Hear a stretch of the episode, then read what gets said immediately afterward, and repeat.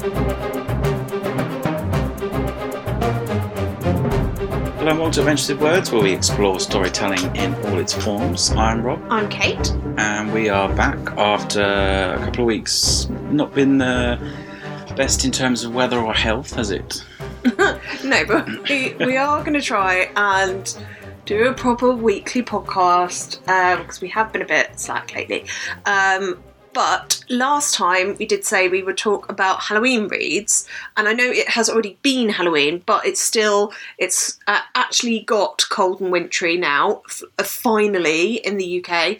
Um, so I still feel like kind of spooky reads are appropriate. Lots of people I know like reading lots of ghost stories at Christmas time, so I think I think it's still okay. Yeah, it gets dark about half four now, so that's certainly spooky enough. Um, so I've got two. You, no doubt, have got more. Um, well, I'm just I've actually read quite a lot of um, kind of spooky things just lately, so I'm just uh, bringing up my uh, Goodreads reading challenge, so I can talk to those as it as it were. talk to them. Um, I will start off then. So this is a book that has been back in the charts lately. It's fairly old, uh, mostly due to its recent big screen adaptation. But this is Stephen King's It. Now, I don't want to say too much because if you've been to the cinema lately, you will have only seen the first half of the story. But this is one that I read when I was a teenager. I can vividly remember it was a a long hot summer. Um, it's certainly a long book, about a thousand pages now, um, and it really did kind of get under my skin in one in, in the best way that Stephen King does. So, um, if you don't know, it is the story. Uh, and I have to be careful here. So it starts off uh, in the book. It's set in the fifties, but in the recent film, they kind of moved it forward into the nineteen eighties of uh, a series, um, sort of a group of children who are terrorized by the uh, the it of the film, which takes on, amongst other things, a scary clown. Hmm That, I Um, mean, that's probably the most That's the well known. the well known, but it also uh, in the book it takes on the form of a lot of the universal, as in this film studio, horror characters, sort of like the werewolf and the mummy that were, they kind of see. It basically interprets their nightmares whilst trying to kill them one at a time. Nice. So um, I know, like the film version, um, they were children, but you were saying that in the book, it goes between them being children and them being grown ups. Is that right? Yes, so the character of Pennywise, the clown, as he's known, comes back every 27 years. So they fight him as as children, and then they have to come back 27 years later when they're um, adults, when it happens all over again. Um, and the book flits between these two time periods Mhm. um, much more than the film. And I remember. It, and I remember it was a commitment. Obviously, reading a book with a thousand pages, it's a certain. It was the one I had was a really hefty paperback, and I think it was one of the first Stephen King's that I'd read. Um, I'd already seen the TV adaptation, which was around the 80s with Tim Mm. Curry. Yeah. I think I'd seen it on TV, but I'd I'd actually bought it as a double pack VHS because it was about it was a mini series, so it was Yeah. about four hours, maybe Mhm. six hours. Anyway, um, and that itself sort of misfits out and moved things around Mm. and things like that. But it was that one was set in the fifties and also it was set in the eighties because it was made only a few years after the book had come out. Right. I see. And this, and I think this had been a thing that I'd known about growing up. Mm. the sort of, this is obviously before the internet, so someone's brother at school had probably watched it or read it, and hmm there was a kid in my class, um, Alex Debenham, who always read these Stephen Kings because he's Shout out to his, Alex. his parents didn't particularly pay much attention to what he was reading. But I read this when I was at secondary school, probably 13 or 14. Um, and it's just one of these things that's, that was stuck in my mind. Um, and it is really creepy. I mean, watching the recent film version, I thought it was quite fun, mostly because I knew what was going to happen Mm. next. whereas I didn't. Um, and I did think it was fun, but I was also incredibly scared because I just had no idea what was going to happen to them next, if anyone was going to die, or like what was going to leap out at them, or and that's like the thing that really scares me, where it's you you know that something's going to happen, Yeah. but you don't know what kind of thing. and in and in books that's obviously harder to do, but it kind of gets under your skin. And I think Stephen King does childhood really well. Mm. And I did kind of grow up, uh, you know, riding around BMXs with my mates. Uh, Well, I think that's what he's things like known for, really, Yeah. isn't he? Like, kind of Stand By Me. And then, you know, now Stranger Things is kind of taking that trope, Yeah. isn't it, really? which I find really recognisable. So yeah, it's it's it's a commitment, but it's really well worth it. But obviously, you're now in the in the situation where the sequel or the chapter two, as they're calling it, probably isn't going to come out for about two years. So, do people want to? I, I personally would not read it now before I see the second film because You're halfway. I yeah through. either I Yeah. want to read the whole book or see the whole story as a film. I don't kind of want to find out what the ending is in the in the middle. yeah, yeah, and that makes sense. And also, I'm kind of intrigued as to how they're going to do the ending if they stick to it. There've been little winks and nods in the first film hmm. about how it all works, and of course, Stephen King is well known for this. Each book connects to his Dark Tower mm-hmm. series, which I didn't go and see the film of because I, I heard it wasn't very good. ha- yeah, and I haven't also read my way through to the end of that series, so I also didn't want to find out something by accident, Mm. and I think it's a it's a very hard topic and a hard thing to make. So yeah, I would recommend if you haven't seen any of this or going into it, um, go and read Stephen King's It. Uh, other books to suggest if you're interested is Different Seasons, which I've recommended to you before, which is uh, four novellas. They're a bit longer than short stories, um, all put together into one book. Um, spring, summer, autumn, winter, and that has Stand by Me. That has The Shawshank Redemption, Apt Pupil, and also another one, Winter, called The Body. Mhm. Um, so if you're aware of Stephen King's work, maybe you've seen the films, but you want to have a, a nice way in, uh, do that. There's been loads of adaptations recently. Gerald's Game, yeah, that's on Netflix at the moment. Um, the Kennedy one, 12, 11, whatever Yeah, it was. we watched like three episodes of that or yeah, something. with James Franco, the time traveling one. So yeah, he's having quite the resurgence right now. Mm, I think, I mean, you were saying obviously a thousand pages is quite a commitment, like all in one book. But then something that I was going to recommend um, is actually five parts of one series.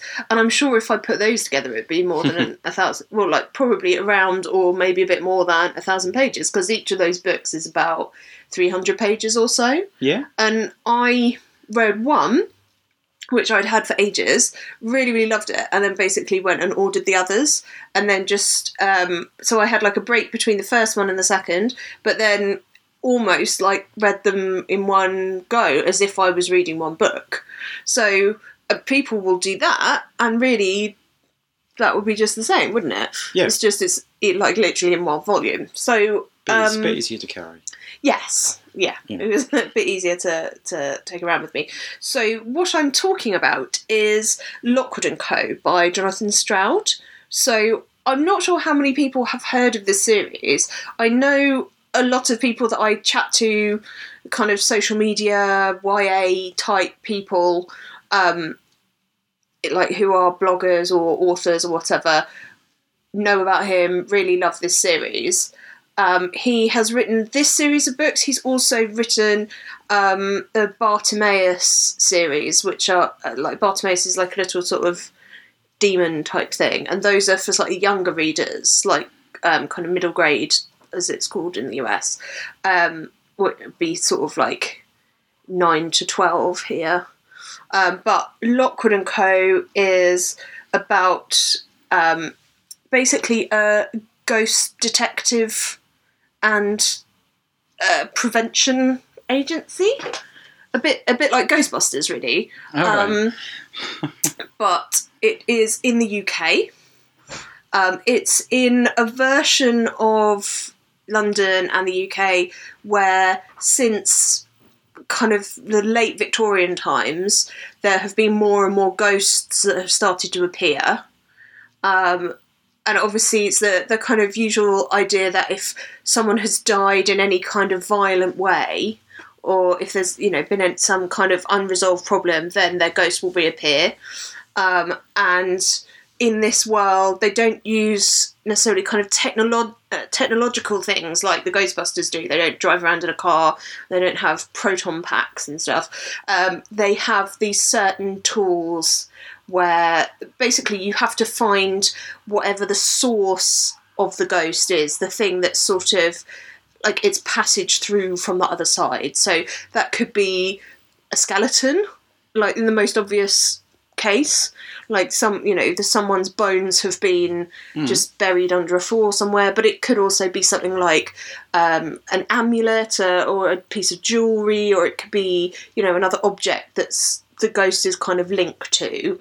And to stop the ghost you have to um, sort of like find that thing and like cover it with silver or something like that or trap it in a container and that will capture the ghost. So um, there are like big agencies, like these like big corporations, but Lockwood and Co is a tiny operation. The person who runs it is um, Lockwood, but he's like fifteen, kind of thing. Um, and the other important thing, which is why it's relevant that he's fifteen, is that you stop being able to see ghosts after you get to a certain age. Oh, right. So it seems dangerous, but you have to have children basically uh, to go and detect the ghosts and to actually capture them. Otherwise, you get too old, you're, you're not able to see the ghost anymore. So the main character uh, is a girl who is a um, kind of one of these agents in the north of England, but she had a really horrible experience. She decided to, to basically go to London and seek her fortune. So um, these five books are all about her adventures with Lockwood and Co. Um, discovering what's going on, why the ghosts are appearing, you know, various sort of adventures with different kinds of ghosts in different situations.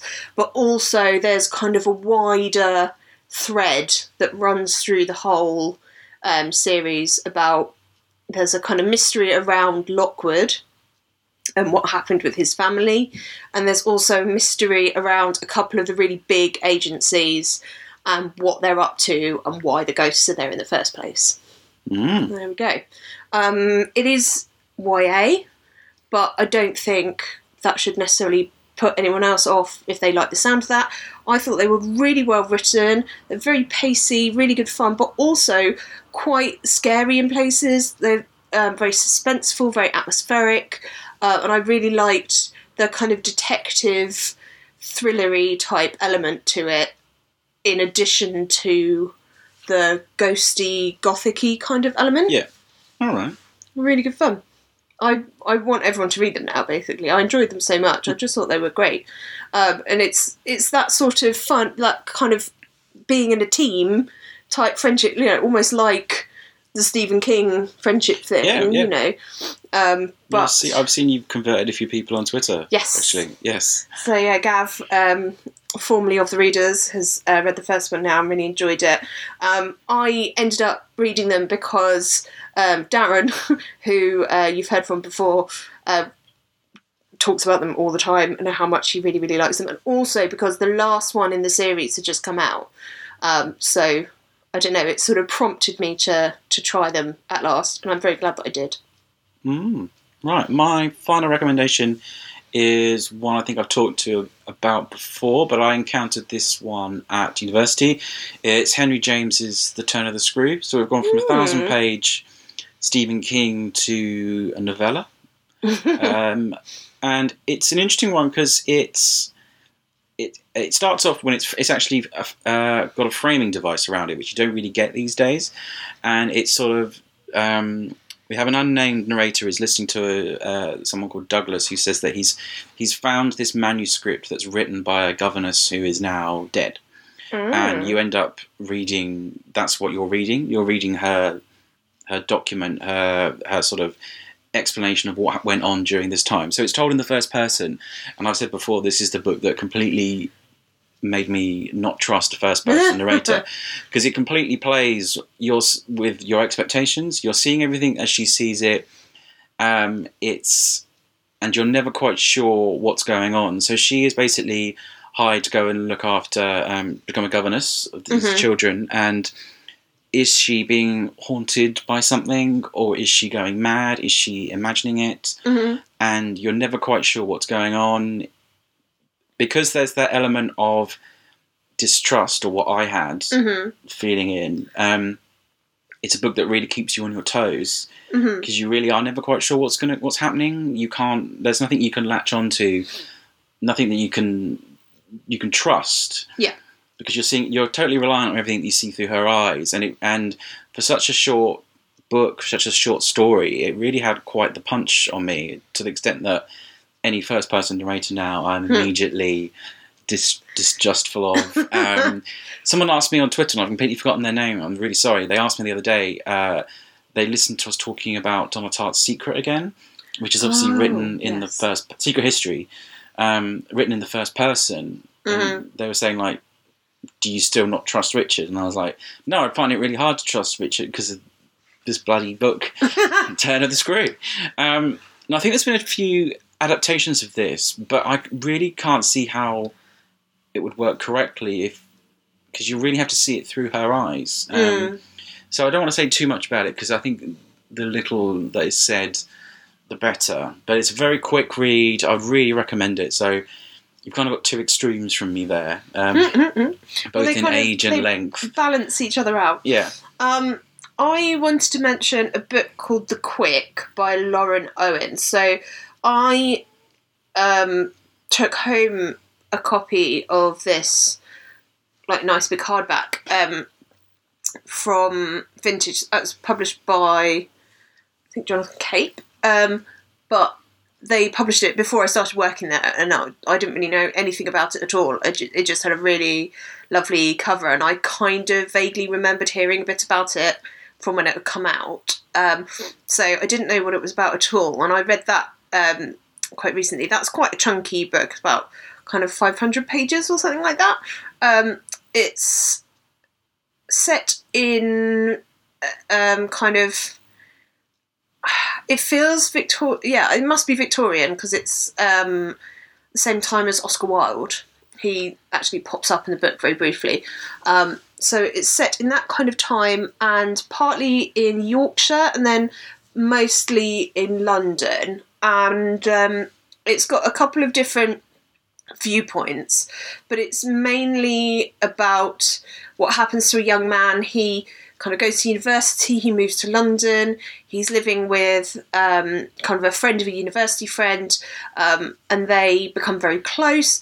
Um, and one night they go out and um, he's decided to, in a sort of fit of enthusiasm, to deliver his um, the the good copy of his manuscript he's been working on to Oscar Wilde, and they're, they're going to just wrap it up and leave it on his doorstep with a note. Um, but then just before they get there, um, they bump into this sort of quite forbidding man, and then um, suddenly they're attacked. And it turns out that there is a mysterious um, club, like uh, sort of members club in London called the Aegolius Club, but you can they- only have 50 members maximum at a time. You have to be invited. Um, you very rarely see people coming in and out. Um, certainly not during the daytime. I wonder if you can kind of imagine what I might be Ah, okay. hinting at. Right. But yeah. I don't, I don't, again, I don't want to give too much away about exactly what is going on because it will spoil the way that the story runs.